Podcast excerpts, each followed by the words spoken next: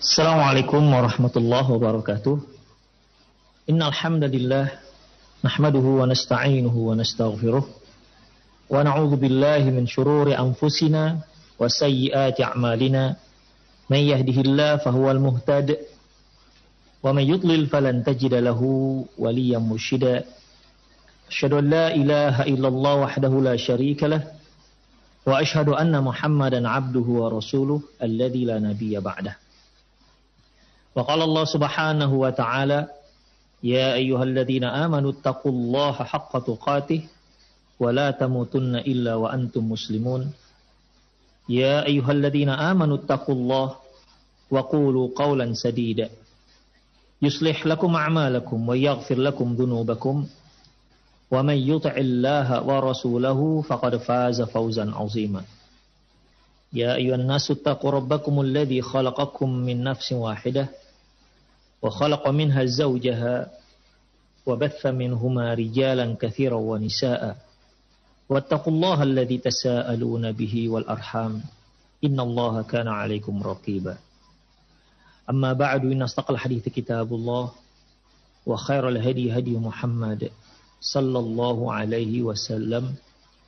wa syarrul umur muhdatsatuha wa kullu muhdatsatin bid'ah wa kullu bid'atin dhalalah wa kullu dhalalatin finnar.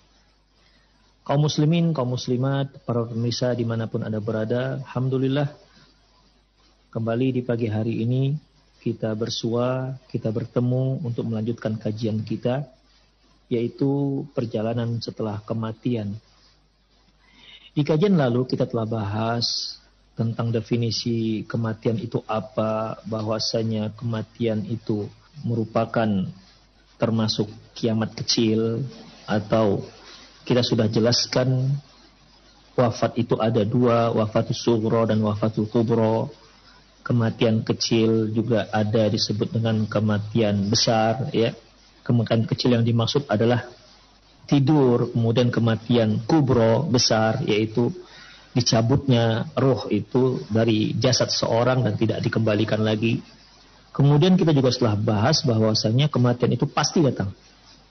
Bahwasanya kematian itu pasti datang, tidak ada seorang pun yang tidak yang tidak mati. Pasti dia datang. Kalau seandainya ada manusia yang tidak mati, tentunya yang paling berhak mendapatkan keistimewaan ini dia adalah Rasulullah Shallallahu Alaihi Wasallam. Namun begitu pun Allah berfirman, Inna kamaitun wa innahum lamayitun.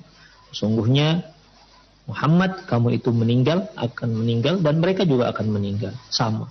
Kamu dan mereka sama. Pasti akan mati. Kematian itu pasti akan datang. Kalau anda sedang mengusung mayat mengusung jenazah ketahuilah bahwasanya suatu hari nanti anda akan berada di tempat yang sedang anda akan usung kalau anda sedang mengkafankan jenazah ketahuilah bahwasanya suatu hari nanti Anda akan dapat giliran yang akan dikafankan. Kalau Anda sedang menguburkan jenazah, ketahuilah suatu hari nanti Anda akan mendapat giliran bahwasanya Anda yang akan di, dikebumikan. Intinya kematian itu pasti akan datang. Al-mautu hatman lazim Kematian itu pasti. Kemudian ikhwah, eh, kematian itu akan datang sesuai dengan ajal yang telah ditentukan oleh Allah Subhanahu wa taala. Karena masing-masing manusia punya ajal yang berbeda. Ya. Sesuai dengan apa yang telah ditetapkan Allah Subhanahu wa taala ketika manusia itu berada dalam rahim ibunya.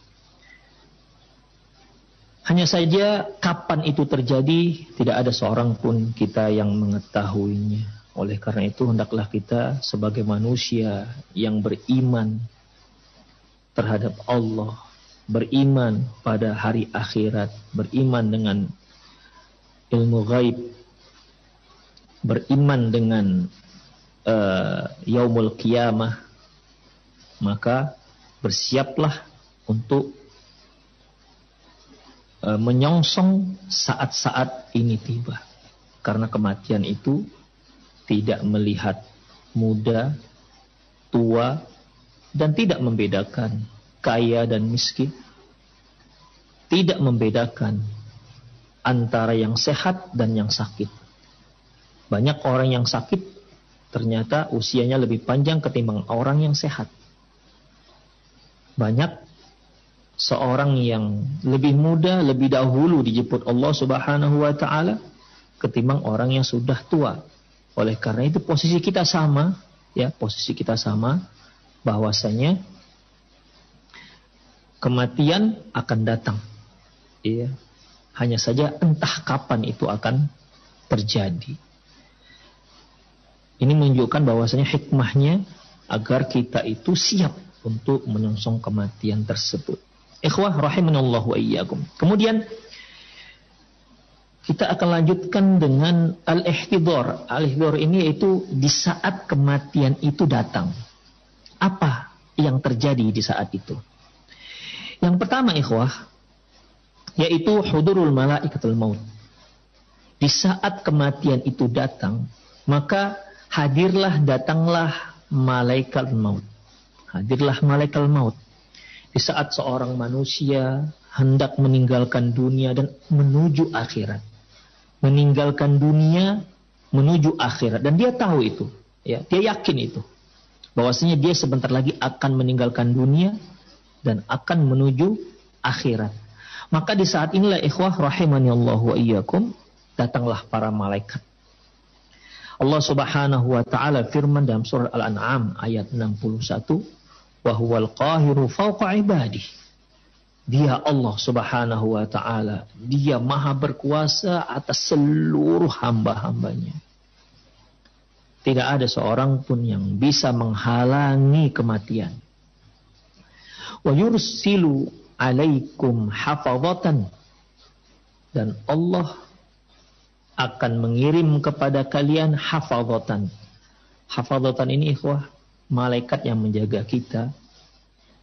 Ada juga yang mentafsirkan hafazah ini adalah malaikat kiraman katibin sebagaimana firman Allah Subhanahu wa taala surah Al-Infatar Wa inna alaikum lahafidhin kiraman katibin. Sungguhnya atas kalian ada malaikat yang menjaga kiraman katibin yaitu malaikat kiraman katibin yang menulis amalan-amalan kita. Kemudian hatta idza jaa ahadukumul maut tawaffathu rusuluna wa hum la yufarritun. Hingga akhirnya datanglah hingga akhirnya kematian mendatangi salah seorang kalian tawafathum rusuluna tawafathu rusuluna maka utusan kami akan mematikan kalian akan mencabut nyawa kalian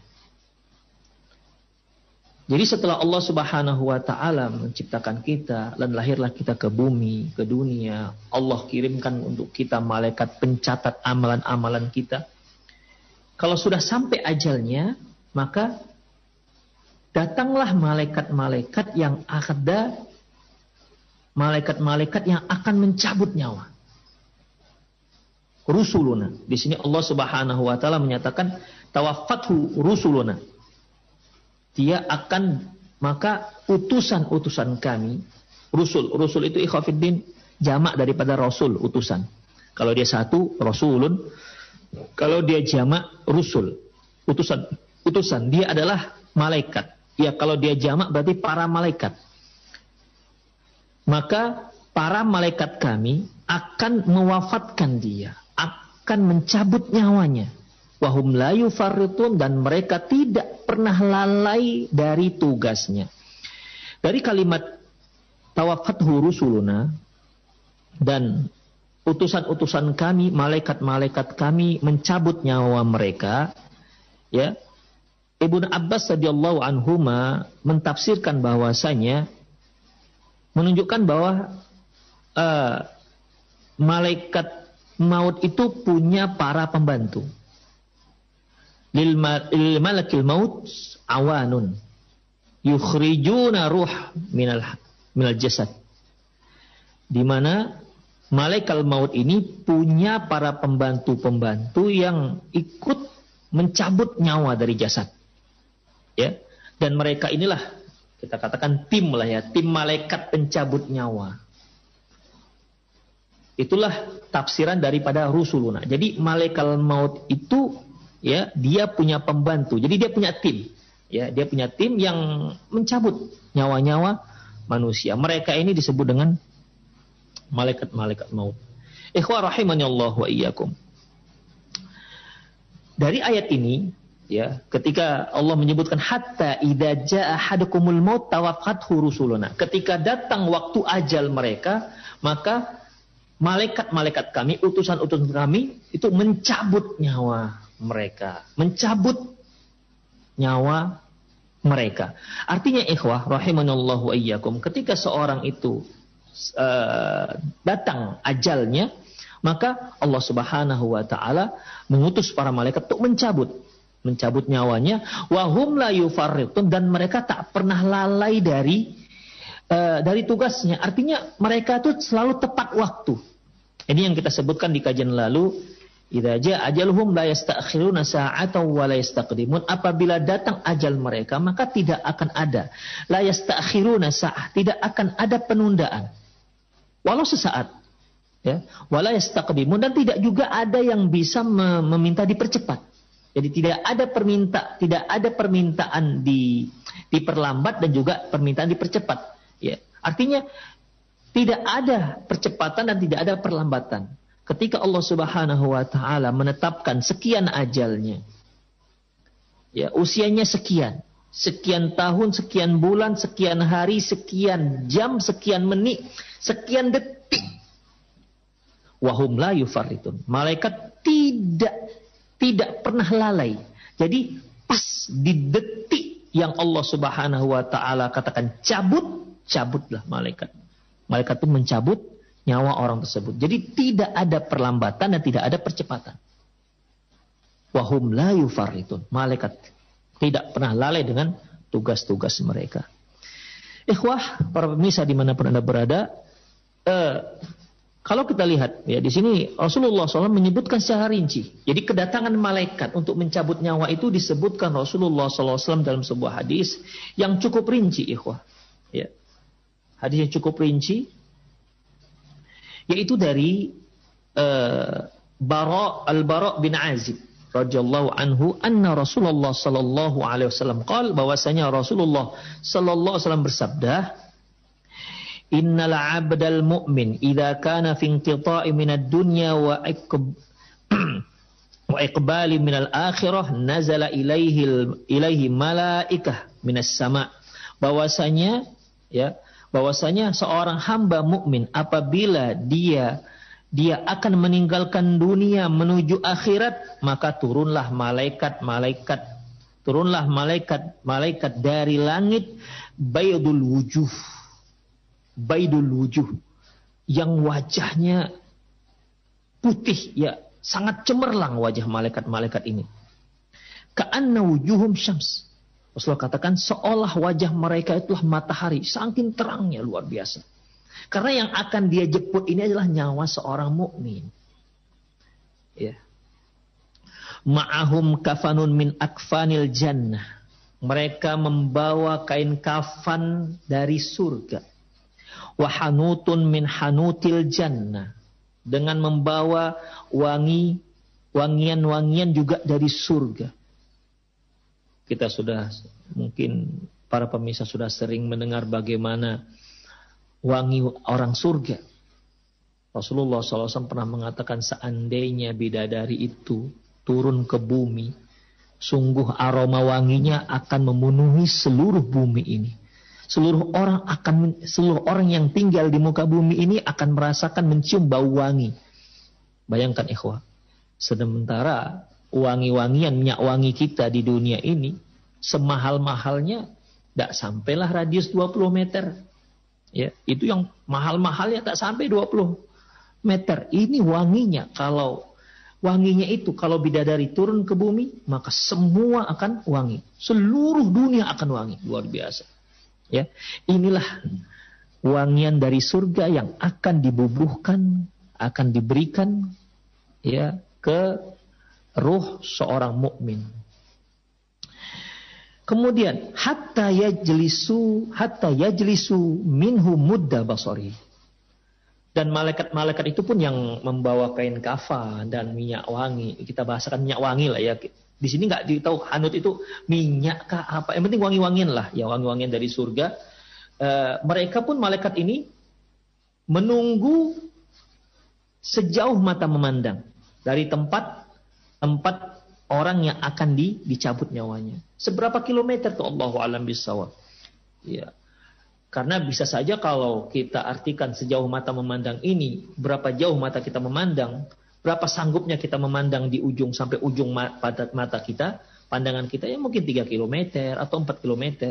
Namun bisa juga artinya ini mudda basar itu di tempat yang jauh, menunjukkan satu hal yang satu tempat yang jauh dari posisi orang yang akan dicabut nyawanya. Hatta yaji malakal maut alaihissalam Kemudian datanglah malaikat maut alaihissalam. Hatta yajlisa enda roksi. Dan dia pun duduk di dekat kepala si orang yang akan dicabut nyawanya. Fayaqulu ayyatuhan nafsu tayyibah. Wa fi riwayatin mutmainnah. Dia berkatakan, wahai jiwa yang baik dan yang tenang. Apa yang tenang? Ukhruji ila maghfiratin min rabbi. Ukhruji ila maghfiratin minallahi wa ridwani keluarlah kamu untuk mendapatkan keridoan dan keampunan dari Allah Subhanahu wa taala. Allahu Akbar. Itu belum lagi keluar nyawanya sudah mendapat sambutan yang luar biasa dari malaikat. Sudah mendapat sambutan, ucapan yang menyejukkan hati. Bayangkan ikhwah kalau kita pulang ke rumah kemudian bertemu dengan istri kita, silahkan wahai suamiku, hidangan sudah terhidang, minuman sudah terhidang, tinggal di, di disantap. Allah kan tenang hati kita ya. Ikhwan, kita di dunia saja dapat perlakuan lembut seperti ini, dapat perlakuan yang istimewa dan terhormat seperti ini. Kita suka dan kita senang, ikhwah. Ya, kita hati kita pun masa tenang, masya Allah, begitu. Apalagi ini malaikat.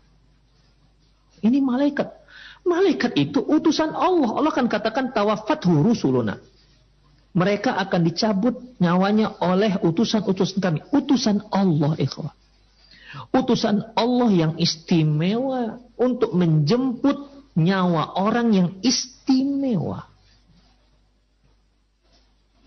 Ukhruji ila maghfiratim minallahi wa ridwani. Silahkan keluar untuk mendapatkan keampunan dari Allah dan untuk mendapatkan keriduan Allah Subhanahu wa taala. Qala fatakhruju tasilu kama tasilul qatrah min faisiqa. Maka keluarlah ruh itu menetes bagaikan tetesan air yang keluar dari bejana tempat air. Bukan tertua, bukan tertumpah gitu ya. Perhatikan, kalau Misalnya nih, kalau kita punya botol ya, botol tempat air, itu di di air yang terakhir itu sudah nggak ada lagi. Kemudian kita ingin agar apa namanya air yang terakhir itu bisa keluar atau susu lah kalau air biasanya kita nggak masih banyak air yang lain susu lah kita aduh ada masih ada susunya ini kita kita kita tuangkanlah di tetesan yang terakhir itu bagaimana keluar pelan begitulah Rasulullah SAW menggambarkan bagaimana keluarnya nyawa roh seorang mukmin. Keluar. Allah. Tenang dia keluar. Gimana aja tenang, belum keluar saya sudah disambut. Persilahkan keluar, persilahkan keluar. Allah Akbar. Keluarlah dia bagikan tetesan air, ya, air yang menetes dari bejana tempat air. Faya langsung diambil oleh malaikat. Ya, langsung diambil oleh malaikat ini. Malaikat maut. Ya, di dalam buku ini disebutkan sampai di sini. Nanti dari di bab yang lain akan disebutkan setelah itu diapain. Tapi intinya diambillah nyawa ini oleh malaikat maut dan langsung diberikan kepada malaikat yang tadi sedang nunggu. Yang akan dikafankan dengan kain kafan surga, diberikan wangi-wangian dari wangian surga. Allahu Akbar luar biasa. Khusus untuk orang yang terhormat. Dia adalah orang-orang mukmin, hamba yang selama hidupnya sudah mengabdikan dirinya kepada Allah Subhanahu wa taala. Ikhwah rahimani Allah wa iyyakum. Wa innal 'abda Dan sungguhnya wa innal abdal kafir. Dan sesungguhnya hamba kafir wa fi riwayatil fajir. Dalam riwayat yang lain yaitu seorang hamba yang fajir yang pendosa. Idza kana fi inqita'i minal akhirah apabila mereka akan meninggalkan dunia wa ikbalu minad dunya idan kana fi ini ada kesalahan ini sepertinya.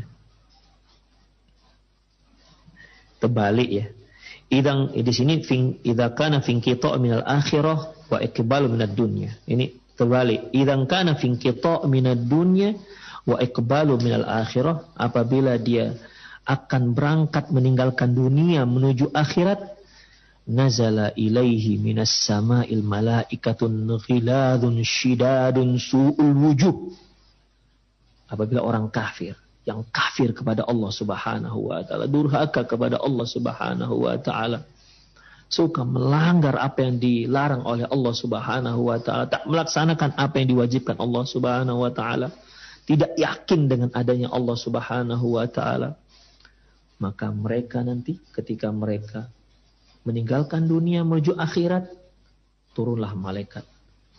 Beda dengan malaikat yang Allah turunkan kepada orang-orang mukmin. Ini bentuknya Allah turunkan, turunlah dari langit itu malaikat ghiladun syidat kasar. Malaikat yang kasar. Sudul wujuh wajahnya hitam. Ma'um ma'ahumul masuhun minan nar. Dia membawa yaitu pakaian dari api neraka. Pakaian yang memang ambil dari api neraka, ikhwah. Wahimani Allah wa iyyakum. Kita nggak bisa bayangkan itu bagaimana. Pakaian dari neraka. Mungkin para pemirsa pernah ingatlah sebuah hadis di mana Rasulullah mengatakan adab yang paling ringan yaitu di neraka yaitu seorang itu dipakaikan sendal dari api neraka. Atau dia disuruh memijak kakinya disuruh memijak kerikil api neraka. Apa yang terjadi ikhwah? Menggelegak otaknya. Bayangkan kaki dengan kepala itu kan paling jauh untuk jasad manusia, posisi yang paling jauh itulah kaki, telapak kaki dengan kepala. Jadi kalau yang dapat bakaran itu kaki, kepala menggelegak, otak menggelegak, terus yang di antaranya ini gimana jadinya? Terus ini disuruh pakai dari pakaian api neraka. Fayajlisuna minhu muddah muddal basar. Dan malaikat-malaikat ini pun bersiap dan mereka duduk di tempat sejauh mata memandang. Summa yaji'u malakul maut. Datanglah malaikat maut. Hatta yajlisa inda rosi. Sama seperti tadi. Dia pun duduk di dekat kepala orang ini. Orang kafir yang akan dicabut nyawanya. Fayaqul dia katakan, Ya Tuhan nafsul khobithah. Wahai jiwa yang kotor. Ukhuji ila sakhatim minallahi wa ghadabi. Keluarlah kamu untuk mendapatkan untuk mendapatkan kemurkaan dan kemarahan Allah Subhanahu wa taala. Kira-kira kalau seperti ini mau nyawa keluar? Kita lah misalnya, ada orang dari luar, keluar kamu dari rumah. Keluar. Diancam, mau dibunuh, mau ditikam, atau mau disakiti, kira-kira keluar ikhwah. Belum keluar saja kita sudah takut. Kenapa? Kita terancam. Terancam bunuh, terancam disakiti, kan memang sudah diancam dari luar. Itu kita belum keluar, belum keluar saja kita sudah takut. Itulah awal dari adab dari Allah Subhanahu wa taala untuk orang-orang kafir. Nauzubillah min dzalik. Semoga Allah Subhanahu wa taala menjauhkan kita dari ini semua. Ikhwah, belum lagi keluar nyawanya sudah mendapat ancaman. Apa ada ancaman yang lebih berat ketimbang ancaman akan mendapatkan kemurkaan dari Allah Subhanahu wa taala? Dan ini yakin orang yang akan dicabut nyawanya ini juga yakin pasti mendapatkan ancaman. Karena ini sudah masuk ke ranah akhirat ikhwah. Ya, sudah masuk dalam ranah akhirat. Kita saja misalnya seperti yang saya katakan tadi, ketika kita disuruh keluar kamu, keluar kamu, akan saya bunuh, kan belum tentu terbunuh juga kita. Belum tentu juga dia bisa mengalahkan kita kalau kita nekat keluar misalnya. Tapi kan kita sudah merasakan takut ikhwah karena terancam. Ah, kalau ini kan nggak ada belum tentu sudah pasti ini ceritanya. Dan satu hal yang paling menakutkan ikhwah, kalau tadi itu diancam bunuh, terbunuhlah, oke selesai kan ceritanya. Selesai ceritanya. Tapi ini ikhwah, yang diancamkan apa? Bukan ancaman sih, sudah pasti. Dia pasti akan mendapatkan kemarahan dari Allah. Keluar kamu dan kamu akan mendapatkan ancaman. Dan kamu akan mendapatkan kemarahan dan murka dari Allah Subhanahu wa taala. Subhanallah, ini luar biasa, ikhwan. Luar biasa. Takut. Nyawa ini takut. Kalau yang tadi kan, wahai jiwa yang tenang, keluarlah. Dia pun keluar. Insya Allah. Ini belum keluar sudah diancam. Keluar kamu untuk mendapatkan untuk mendapatkan kemarahan dan kemurkaan Allah Subhanahu wa taala dan dia yakin akan mendapat kemarahan itu dan dia yakin akan mendapatkan kemurkaan dari Allah Subhanahu wa taala. Qala fatafarraqa fi jasadih. Maka roh ini pun panik, panik luar biasa. Gimana nggak panik ikhwah? keluar untuk mendapatkan kemarahan Allah. Gimana nggak panik? Ya. Wong kita ancaman dunia aja panik luar biasa. Apalagi yang mengancam kita ini adalah Allah pemilik alam. Allah Akbar. Pemilik alam yang mengancam kita. Dan itu pasti ancamannya. Bukan dugaan. Fayantazi'uha kama yantazi'us sufut kathirus syu'ab minas sufil mablul. Maka akhirnya ya ruhnya nggak mau keluar gimana? Gimana dia mau keluar akan dapat akan dapat kemarahan dari Allah Subhanahu wa taala. Jadi apa yang dilakukan oleh malaikat? Dipaksa, dicabut oleh malaikat ini, malaikat maut. Maka dipaksalah, ditarik ya. Maka maka dia pun keluar dipaksa itu bagaikan besi yang banyak duri-durinya itu kemudian dililit dengan goni ataupun uh, pakaian yang terbuat dari ini loh suf itu pakaian terbuat dari kain wol ya mungkin para ikhwah pernah melihat goni ya goni itulah kira-kira goni kalau dulu kan goni itu dari apa ya? Kalau goni sekarang dari plastik. Kalau goni dahulu kan ada macam dari serat tumbuhan itu. Dililit kemudian dipaksa. Atau bahasanya misalnya gini aja deh. Apa namanya? kain yang dililitkan ke besi yang ada durinya dicabut paksa. Kira-kira itu di besinya itu apa yang terjadi? Ya. Pasti ya benangnya, kainnya, robek-robek kan begitu. Begitulah Rasulullah Shallallahu Alaihi Wasallam menggambarkan bagaimana nyawa orang kafir dicabut. Naudzubillah min dzalik. Dipaksa. Sekali lagi kenapa harus dipaksa? Karena dia tahu kalau dia keluar akan mendapatkan kemurkaan dari Allah Subhanahu wa taala dan dia tahu konsekuensinya. Kalau sudah dapat kemurkaan dari Allah, tidak ada yang lain selain naru jahannam, neraka jahannam. Makanya nggak mau keluar. Harus dipaksa. Jadi dia bagikan besi yang dililit oleh pakaian yang terbuat dari kain wol, dicabut paksa. ya Kain wol ini pun kain wol yang apa namanya, yang uh, basah ya. Fataqatta'a ma'ahla uruq wal asab. Maka terputus-putuslah urat dan otot-ototnya. Bayangkan itu. Terputuslah urat dan otot-ototnya. Satu gambaran yang mengerikan. Rasulullah menggambarkan begitulah nasib orang kafir di saat dicabut nyawanya. Belum dicabut nyawanya saja dia sudah takutnya luar biasa. Ya. Karena malaikat sudah memberitahu, mewarning. Hmm. Ingat, kamu akan dimurkai oleh Allah Subhanahu wa taala. Dan dia tahu ikhwah. Dan dia tahu. Kemudian para pemisah di mana pun Anda berada, lantas kejadian-kejadian ini, ya kejadian-kejadian ini, itu tidak ada yang bisa melihat. Mungkin di saat seorang mayat sedang sekarat, kita melihat. Kita melihat dia. ya Kita melihat dia. Kita tahu tanda-tandanya. Ini ini sedang sekarat ini. Ini sedang sekarat. Sebentar lagi akan meninggal. Tahu kita. Tapi kan kita tidak melihat malaikat-malaikat yang ada. Tidak melihat malaikat maut yang yang datang. Tapi saya yakin ikhwah kalau seandainya Allah takdirkan itu kita bisa melihat malaikat maut. Tidak sanggup kita menghadiri orang sedang sekarat. Tidak sanggup ikhwah. Takut kita. Terus kalau demikian siapa yang mentalkinkan si mayat?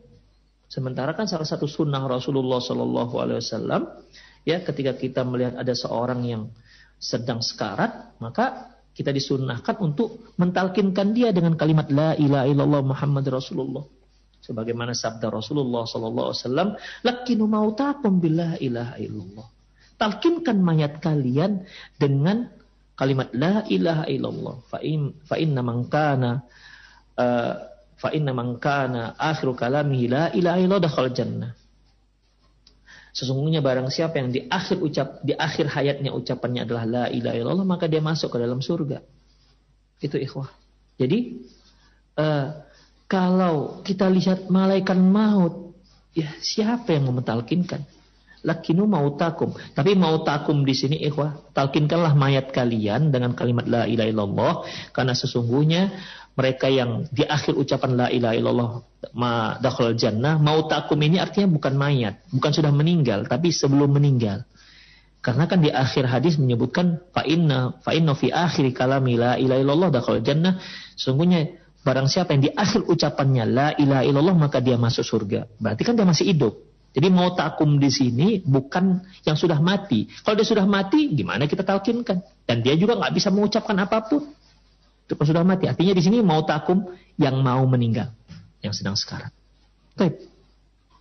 Ikhwah rahimanallahu yakum. Jadi kejadian itu kita nggak lihat. Sebagaimana firman Allah Subhanahu wa taala surat Waqiah ayat 83 sampai 85. Apa kata Allah? Falaula idza balagatil hulqum Mengapa tidak ada yang bisa mencegah? Ketika nyawa sudah sampai tenggorok. Hulkum. Ketika nyawa sudah sampai tenggorokan. Wa antum hina. Kalian pada waktu itu melihat. Ini orang sedang meregang nyawa. Allah yang katakan. Kita tuh melihat, bisa melihat orang ini sedang meregang nyawa. Nahnu aqrabu ilaihi minkum walakin la tubsirun. Sesungguhnya kami itu lebih dekat daripada kalian. Walakin la tubsirun. Tapi kalian nggak bisa melihatnya. Kalian nggak bisa melihat kami. Kalian lihat bahwasanya ini ini orang sedang meregang nyawa. Ini orang sedang dicabut nyawanya. Tapi kalian tidak bisa melihat kami malaikat-malaikat yang hadir, malaikat yang datang mencabut nyawa. Kita tahu ini anak sedang dicabut nyawanya, tapi kita tidak melihat malaikat tersebut. Padahal kata Allah, wa nahnu aqrabu. Kami itu lebih dekat dibandingkan kalian. Kami itu ada lebih dekat dibandingkan kalian yang melihat orang yang sedang sekarang. Kemudian ikhwah rahimanallah wa iyyakum. Dalam ayat yang lain ya dalam ayat yang lain, surat Qiyamah ayat 26 sampai 30, Allah Subhanahu wa taala firman, "Kalla idza balagatit taraqi." Sekali-sekali tidak. Idza bala idza balagatit taraqi wa qila man raqa ketika sudah sampai nyawa taroki. Taroki itu ikhwah pada dasarnya kalau kita lihat ini ada tulang yang menghubung antara tulang leher dengan bahu, ini tulang paling atas. Ini disebut dengan taroki. Ya. jamak daripada turkuh. Ini dia, tulang ini. Jadi kalau kita mana dia? Ah inilah dia. Tulang tulang di sini ada ada satu tulang, ikhwah, yang menghubungkan antara bahu dengan leher kita. Itulah taroki namanya. Turkuh, jamak daripada turkuh. Uh, apabila nyawa sudah sampai tulang, ya kalau kita bahasakan terongkongan lah, sama seperti yang di atas, ida balagatil hulkum, posisinya. Hanya di sini Allah Subhanahu wa taala memberikan kalimat lain, yaitu gambaran lain dengan dengan makna yang sama. Yang di atas ida balagatil hulkum, yang ini ida balagati at-taraqi. Kemudian waqila man raq. Dikatakan man raq. Ini ada dua tafsir. Satu mengatakan mana dokter? Mana tabib? Artinya yang bisa mencegah kematian ini mana? Silakan. Mana yang bisa mencegah? Mana orang yang bisa mengobati orang yang sedang sekarat ini? Supaya dia nggak jadi mati. Ada juga yang menyebutkan wakilaman rok dikatakan siapa yang akan membawa nyawanya ke atas pada Allah Subhanahu wa taala.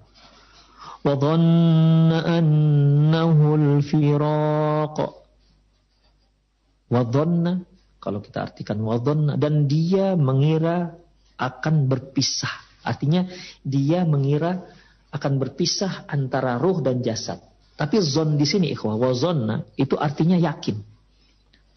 Di dalam Al-Qur'an ikhwah rahimanallah wa iyyakum, zon di sini ada memiliki makna, ya. Pertama ikhwah, zon bermakna yakin. Zon ya, tapi artinya yakin. Termasuk di sini dan dia sudah yakin bahwasanya dia akan terpisah dengan jasadnya. Pada saat itu akan terjadi pemisahan antara ruh dan jasad. Wadhanna annahul firaq. Zon di sini artinya yakin. Ada juga zon itu uh, sama seperti sabda uh, firman Allah Subhanahu wa taala, "Wa taral mujrimuna an-nar fa annahum muwaqi'uha. Wa ra'al mujrimuna an-nara fadhannu annahum muwaqi'uha. Dan orang-orang mujrim, para pelaku-pelaku, orang-orang durjana, ya. Wa ra'al mujrimuna an-nar. Orang-orang durjana melihat api neraka dengan mata kepala sendiri. Wa dhannal mujrimuna an-nar fadhannu annahum muwaqi'uha. Dan mereka mengira bahwasanya mereka akan masuk. Di sini bukan mengira. Kalau mengira itu kan dia nggak yakin entah masuk atau enggak. Tapi di sini kan mujrimun, para pendosa, orang-orang durjana. Wa dhannu annahum muwaqi'uha artinya dan mereka yakin mereka pasti masuk. Itu arti dhon di sini yakin. Sama seperti wa dhanna annahu al-firaq. Dan dia yakin bahwasanya saat itu adalah saat perpisahan antara roh dan dan jasad. Ada juga dhon ini bermakna bermakna syak yaitu ragu. Ya ragu. Sebagaimana firman Allah Subhanahu wa taala wa inhum illa yadhunnun. Mereka itu hanya menyangka-nyangka. Nyangka ini kan masih ragu dalam soal Baqarah ayat 78 ada juga dzan itu dengan makna at-tuhmah yaitu tuduhan menuduh seperti firman Allah Subhanahu wa taala soal Al-Fath ayat 6 dhannina billahi dhannas mereka menuduh Allah dengan tuduhan yang buruk ada juga don bermakna al-i'tiqad, artinya keyakinan. Ya. Kalau tadi kan ini yakin, tapi ini keyakinan. Beda kan yakin dengan keyakinan. Dia sudah dia sudah yakin akan terpisah nyawa dengan jasad. Orang-orang mujrim sudah yakin dia pasti akan masuk ke dalam neraka. Tapi kalau ini keyakinan, keyakinan itu kan belum terjadi.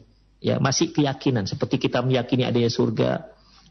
Ini sebagaimana firman Allah Subhanahu wa taala surah ayat 87 Fama dhannukum birabbil alamin Fama dhannukum birabbil alamin Bagaimana keyakinan kalian tentang Rabbul alamin Rabb semesta alam Artinya kalian yakin apa? Tidak sih? Begitu. Jadi karena kalimat zon. Ada juga zon itu bermakna waham. Ya yaitu wadannun idzahaba mughadiban fadhanna anna fadhanna alla naqtiru alaihi dan dannun ketika dia pergi dalam keadaan marah dan dia Salah dia mengira kami tidak akan berkuasa atasnya. Jadi intinya ikhwafiddin, don itu ada beberapa makna dalam Al-Quran. Ya kalimat zon ini ada beberapa makna dalam Al-Quran. Tapi ini zon ini wa annahul firaq. Dan mereka mengira bahwasanya mereka akan dia mengira bahwasanya mereka pasti dia akan terpisah antara ruh dan jasad.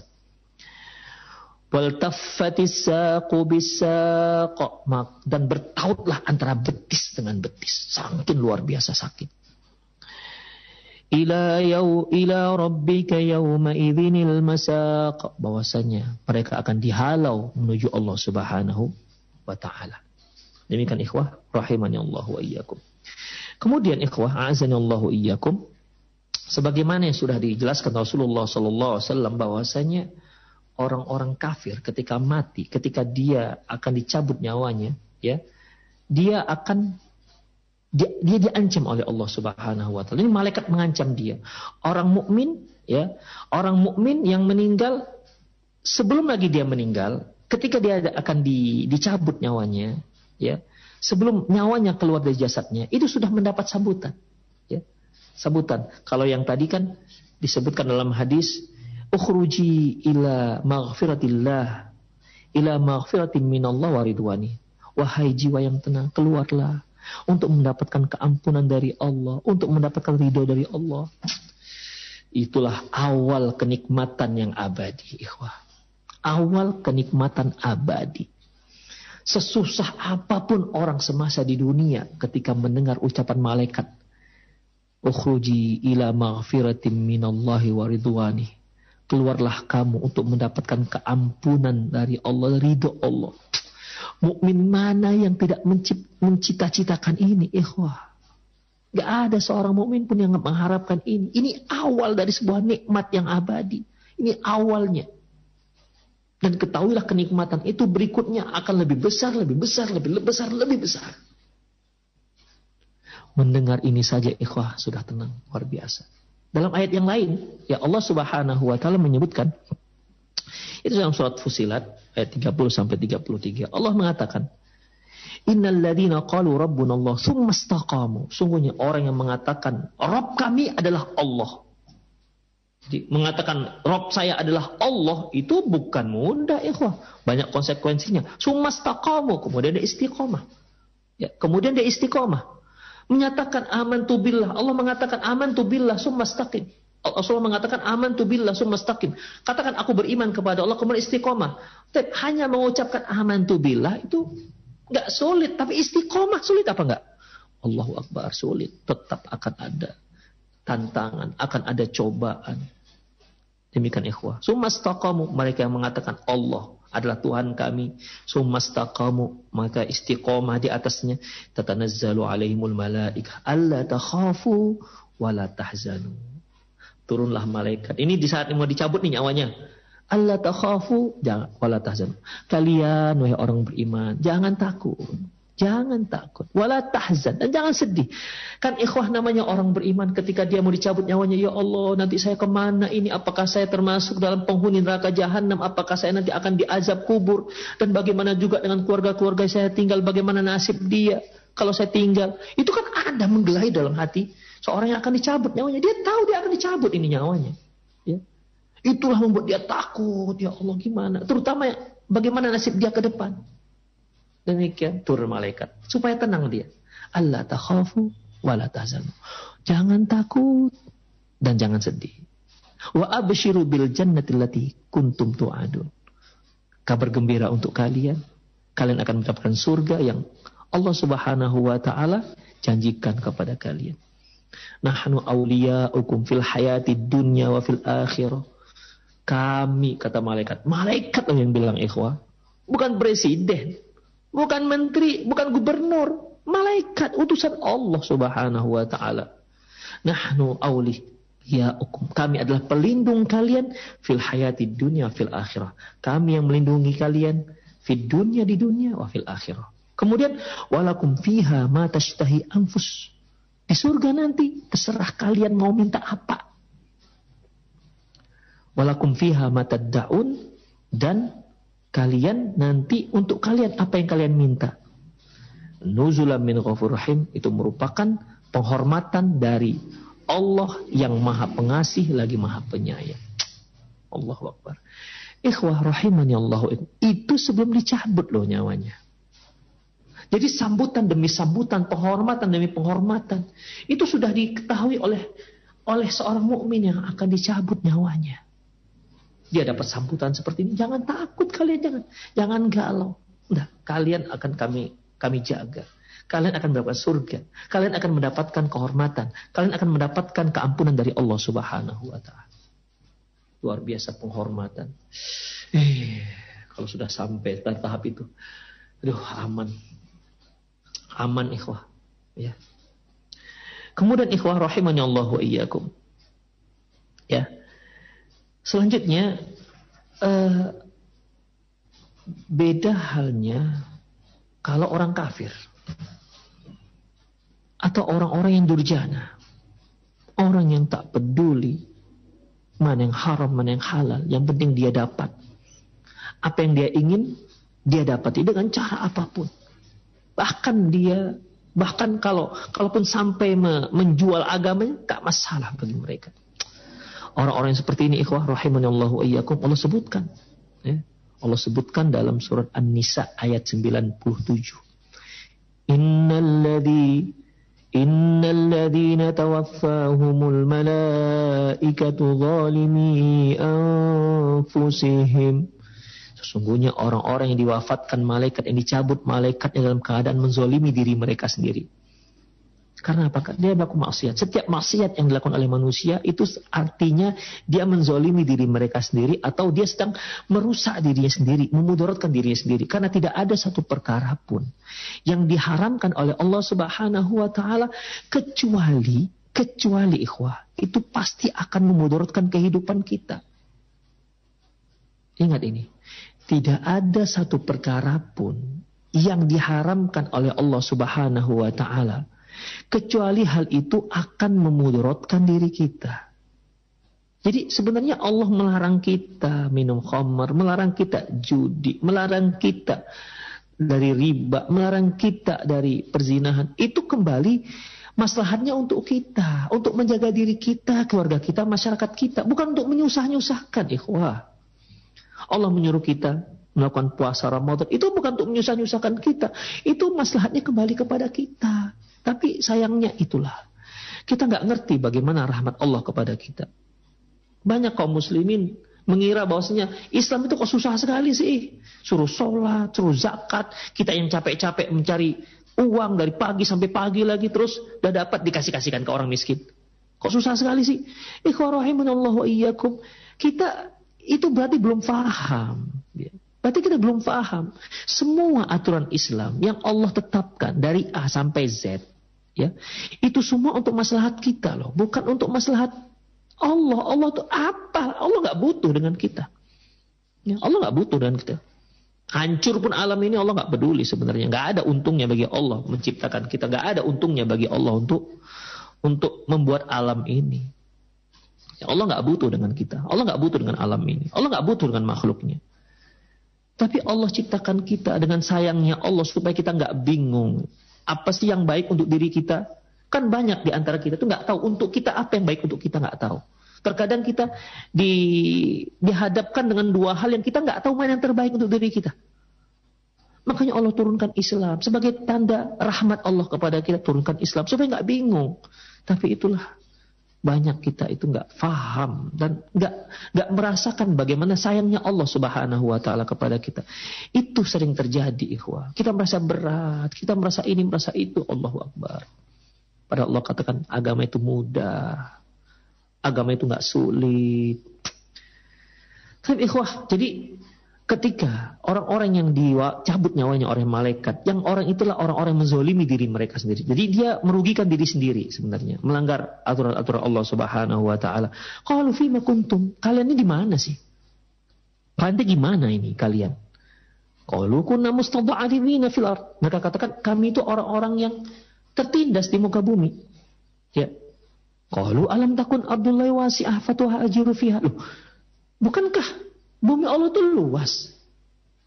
Kenapa kalian nggak pergi ke bumi Allah yang lain? Di sana kalian bisa beribadah kepada Allah, di sana kalian bisa mentaati Allah, di sana kalian bisa melaksanakan hukum Allah, di sana kalian bisa melaksanakan perintah-perintah Allah. Kenapa nggak pindah ke sana? Kalau di satu tempat kalian nggak bisa beribadah kepada Allah Subhanahu Wa Taala, jika di satu tempat kalian tidak bisa taat kepada Allah karena banyak tantangan-tantangan, ya. Jadi bagaimana ikhwah rahimanallahu iyyakum? Berarti ya kalian harus pindah ke tempat lain. Demikian, berarti kalian harus pindah ke tempat lain. Demikian ikhwah, azani Allah wa iyyakum. Itu dia kata malaikat, ya. Kalau alam takun Abdullah wasi'ah fatuhajiru fi Kenapa kalian nggak pindah ke tempat lain loh? Kata malaikat ini. Faulaika ma'wahum jahannam wa sa'at masiro. Mereka ini tempatnya di neraka jahanam wasaat nasiro. Sungguh buruk tempat kembali mereka. Ikhwan rahimanallah wa iyyakum. Uh, ini merupakan ucapan malaikat kepada orang-orang yang mereka uh, saat itu ya saat itu sudah masuk Islam tapi nggak mau pindah nggak mau hijrah ke Madinah Akhirnya mereka dipaksa oleh orang-orang Quraisy untuk ikut dalam pasukan mereka memerangi kaum muslimin. Ya kaum muslimin kan nggak tahu ketika berhadapan dengan pasukan orang-orang kafir kan nggak tahu mana yang dipaksa mana yang nggak dipaksa. Akhirnya mereka ikut tewas. Akhirnya mereka ikut tewas. Tapi setelah mereka tewas, malaikat nanya, eh kalian ini sebenarnya di pihak mana sih? Gitulah kira-kira. Ya malaikat kan tahu mereka tuh di pihak mana. Dibilang Artinya begini, ini kalimat apa namanya? Kalimat nyindir atau bahasa kita apa ya? Bahasa Medannya ngenyek gitu, ngenyek. Nyindir atau mensesalkan gitu. Kalimat ini bertanya tapi mencela. Ya sama seperti ikhwah kalau ada yang kita punya bawahan, kerjaan nggak becus, kita katakan, kamu gimana sih? Kan itu maksudnya pertanyaan yang nggak perlu ditafsirkan lagi. Sudah tahu kita mak dia yang mendengar itu sudah tahu artinya. Artinya kenapa kamu kerja nggak becus sih? Kan itu artinya. Kalimatnya singkat. Kamu ini gimana sih? Nah, itu artinya kamu gimana sih gitu aja nggak becus bekerja begitulah kira-kira. Jadi malaikat bertanya tapi sebenarnya ngejek gitu. Bukan ngejek siapa nyindir. Sangat menyesalkan. Sebenarnya kalian ini di mana posisinya? Kalian katakan Kalian muslim, beriman. Tapi kenapa kalian matinya di tengah-tengah pasukan orang kafir? Ini gimana ceritanya? Gitulah kira-kira ikhwah. Ya, apa katanya? Kami ini dipaksa, kami orang-orang tertindas, kami dipaksa untuk ikut ah, ikut ke, pasukan kaum orang-orang kafir sehingga kami dipaksa untuk memerangi kaum muslimin. Itulah alasan mereka. Makanya malaikat mengatakan, "Loh, kenapa bisa begitu?" Artinya kalau Kenapa kok sampai kalian dipaksa untuk ikut ke pasukan orang-orang kafir? Kenapa kalian gak ikut hijrah? Demikian banyak banyak sahabat Rasulullah hijrah. Jadi kalian tidak bisa menjadikan itu sebagai alasan. Ya. Sehingga kalian berada di tengah-tengah pasukan orang kafir memerangi kaum muslimin. Tidak bisa. Makanya malaikat mengatakan alam takun ardullahi wasi'ah fatuhajiru fiha. Bukankah bumi Allah ini luas? Luas kamu bisa hijrah ke sana. Ya mau bilang apa lagi nggak ada alasan. Jadi mereka tadi mau beralasan, mau beralasan, ya inilah kami gimana lah kami orang tertindas, kami mustada'afin. Hmm, ternyata malaikat lebih cerdas daripada mereka. Demikian, fama'wahum jahannam. Tempat mereka jahannam. Demikian ikhwah rahimani Allahu wa iyyakum. Kemudian ikhwah, uh, di saat orang-orang kafir ini dicabut nyawanya oleh malaikat. Kita lihat bagaimana firman Allah Subhanahu wa taala dalam soal Anfal. Uh, ayat 50 51 Walau taro idh yatawaffal ladina kafaru. Walau taro idh yatawaffal ladina kafaru al malaikatu yadribuna wujuhahum adbarahum wa dhuku adabal harik kalau walau taro, kalau kamu lihat ya Muhammad, bagaimana ketika malaikat-malaikat itu mencabut nyawa orang-orang kafir sambil memukuli wajah dan punggung mereka. Demikian ikhwah. Ada sebagian mentafsirkan ini gara-gara nyawanya nggak mau keluar, dipukuli punggungnya, dipukuli wajahnya, begitu, sambil dipaksa keluar. Fadhuku adabal harik. Rasakan adab yang membakar. Dari bima qaddamat aidikum. Ini gara-gara apa yang pernah kalian lakukan. Perbuatan yang kalian lakukan semasa di dunia. Wa anna Allah laisa bidhallamil abid. Allah itu tidak akan pernah menzolimi hambanya. Allah memperlakukan kalian seperti ini itu gara-gara perbuatan kalian semasa di dunia. Jadi jangan sesali apa pun. Sesali diri kalian sendiri. Jangan merasa terzolimi. Demikian ikhwah. Ya. Soal Anfal ayat 51. Jadi ikhwah rahimanallahu wa iyyakum. Eh, kisah perang Badar tadi ikhwah yang di mana adanya kaum muslimin yang dipaksa ikut ke pasukan ke pasukan orang kafir sehingga memerangi kaum muslimin dan kaum muslimin nggak tahu apakah mereka kafir apa tidak yang penting karena mereka bersama pasukan kaum orang musyrik di libaslah habis ya kan kemudian ikhwah di sini menunjukkan bahwasannya ya bahwasanya eh, ketika dikata ketika kisahnya itu kisah perang Badar ya orang-orang muslim yang dipaksa tadi itu namun hukumnya yang bisa diambil dari situ tidak hanya masalah badar saja. Ya, artinya semua orang-orang kafir, ya, semua orang-orang kafir itu akan mendapatkan perlakuan yang sama, ya, mendapatkan perlakuan yang sama. Karena bagaimanapun al-ibratu bi umumil labzi la bi khususis sabab. Ya, la bi khususis sabab.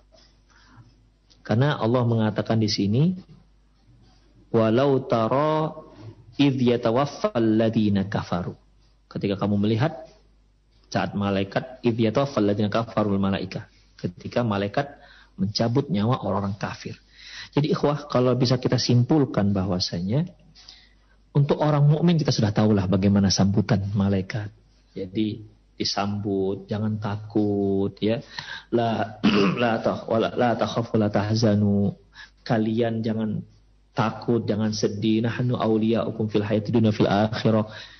Kami adalah pelindung kalian baik di dunia semasa kalian dunia walaupun dan demikian di akhirah walaupun fiha ma anfusukum walaupun fiha ma tad'un untuk kalian apa yang kalian inginkan dan untuk kalian apa yang kalian minta itu dia. Itu dari nuzulan min rahim yang merupakan penghormatan kehormatan dari Allah Subhanahu wa taala. Kemudian keluar. Silahkan keluar nyawa kalian. Silahkan wahai nyawa keluarlah. Ya. Ya ayat Tuhan nafsul mutmainnah wahai jiwa yang tenang. Keluar. Ukhruji, keluar. Untuk apa? Untuk mendapatkan ukhruji ila maghfirati minallah wa ridwan. Keluarlah untuk mendapatkan untuk mendapatkan keampunan, untuk mendapatkan keridhaan Allah Subhanahu wa taala. Jangan takut. Itulah ucapan-ucapan malaikat terhadap orang yang orang mukmin yang dicabut nyawanya. Di saat dia akan berpisah meninggalkan dunia menuju akhirat. Beda halnya dengan orang kafir ikhwah. Orang-orang kafir itu akan dapat bentakan, akan dapat ancaman. ya, akan dapat ancaman. Kenapa? Ya. Kenapa kalian nggak keluar? Keluar, keluar. Kamu keluar untuk mendapatkan kemurkaan Allah Subhanahu wa taala. Langsung waktu itu merupakan awal dari sebuah adab yang luar biasa di mana adab yang lebih berat akan menanti. Adab yang lebih berat jelas akan menanti dia mendengar ancaman ini, kemudian bagi apa namanya ucapan-ucapan para malaikat terhadap mereka ini dengan ucapan-ucapan yang memang menyakitkan dan membuat takut ikhwah. Itulah beda antara di saat malaikat hadir ini mencabut untuk mencabut nyawa orang yang kafir dan di saat malaikat itu akan mencabut nyawa orang-orang yang yang mukmin. Kemudian ikhwah azan Allah wa iyyakum dalam Surah Al-A'raf ayat 37 Allah mengatakan, "Wa man adlamu mimman iftara 'ala Allahi kadhiba aw kadzdzaba bi ayati." Apakah ada orang yang lebih zalim ketimbang orang yang mendusta atas nama Allah atau mendustai ayat-ayatnya? Ulaika yanaluhum nasibuhum minal kitab. Mereka itu akan mendapatkan bahagian yang telah ditentukan dalam kitab hatta idza ja'atuhum rusuluna yatawaffawnahum ketika datang utusan-utusan kami akan mencabut nyawa mereka. Ini kembali Allah menyebutkan datangnya malaikat. Kalau aina kuntum Qalu aina ma kuntum tad'una min dunillah. Malaikat mengatakan, "Mana? Mana sesembahan kalian yang dulu kalian sembah selain Allah?" Kalian menyembah Lata, Uzza, Manat, mana mana mana dia? Minta pada dia supaya minta tolong. Supaya kalian nggak dicabut nyawanya. Yang menyembah mana lagi? Pokoknya orang-orang kafir, ya. Ketika akan diwafatkan dia, akan dicabut nyawanya, para malaikat lagi akan mengatakan, mana dia Tuhan yang kalian sembah itu selain Allah? Minta ke dia supaya menolong kalian sekarang. Ayo. Apa jawab mereka? Karena mereka sudah tahu kondisinya sekarang. Sudah tahu bagaimana yang sebenarnya. Apa kata mereka? Qalu anna. Udah hilang dari kami. Tak ada satu pun yang menolong. Ya. Gimana? Yang mereka sembah itu makhluk bahkan apa namanya tidak bisa menolong, tidak bisa memudaratkan dan tidak bisa memberikan manfaat. Bahkan tidak bisa memberikan manfaat untuk diri mereka sendiri yang mereka sembah. Tuhan-Tuhan mereka, berhala mereka, apa yang mereka sembah. Untuk mereka sendiri aja nggak bisa mereka mereka uh, melindungi mereka sendiri aja nggak bisa. Apalagi melindungi orang lain. Kalau duluan, gimana sudah sudah hilang sirna dari kami wa syahidu ala anfusahum ala anfusihim annahum kanu kafirin. Di situlah mereka menyaksikan bahwasanya mereka adalah orang-orang kafir. Mereka mereka meyakini betul kita orang kafir. Begitu ikhwah. Gimana lagi? Sekarang dia baru tahu. Sebelumnya mungkin dia merasa bahwasanya dia adalah dalam posisi yang benar dan seterusnya. Sekaranglah dia melihat kenyataan yang ada. Ternyata apa yang mereka sembah selama ini tidak bermanfaat sedikit pun. Makanya Allah mengatakan ketika di dunia ini kan Allah menyebutkan la yang melikuna min kitmir itu Tuhan-Tuhan yang kalian sembah selain Allah. La yang melikuna min kitmir itu tidak bisa memberi kalian faedah, tidak punya kekuasaan min kitmir walaupun hanya kitmir itu ikhwah apa uh, kulit arinya apa? Kulit arinya apa? Kurma. Kulit ari kurma itu kan sangat tipis. Jadi Allah mengibat begitu. Apa yang kalian sembah itu enggak memiliki kuasa walaupun hanya setipis kulit arinya kurma. Itu Allah sudah katakan kepada kita supaya kita sadar. Tapi kalau sudah seperti ini ceritanya gimana lagi? Kalaupun sadar udah nggak ada gunanya sama sekali. Ya. Wasyahidu ala anfusihim annahum kanu kafirin. Mereka bersaksi untuk diri mereka sendiri. Memang betul-betul mereka orang kafir. Kemudian ikhwah rahimanallah wa iyyakum. Allah Subhanahu wa taala firman dalam uh, surat Muhammad Adam surat Nahl ayat 28 Alladzina tawaffahumul malaikatu zalimi anfusihim dan orang-orang yang dicabut nyawanya oleh malaikat ya di mana waktu itu mereka orang-orang yang menzalimi diri mereka sendiri fa'alqau fa'alqau salam ma kunna na'malu min su. Mereka malah mengucapkan salam kepada malaikat yang mencabut nyawanya ini. Kemudian ma kunna na'malu min su. Mereka katakan eh kami nggak ada berbuat buruk loh. Kami nggak ada berbuat dosa. Masya Allah. Sudah mau seperti ini masih bohong juga. Allahu Akbar. Kal bala. Kata malaikat, oh bohong ente. Bala tidak, kamu enggak.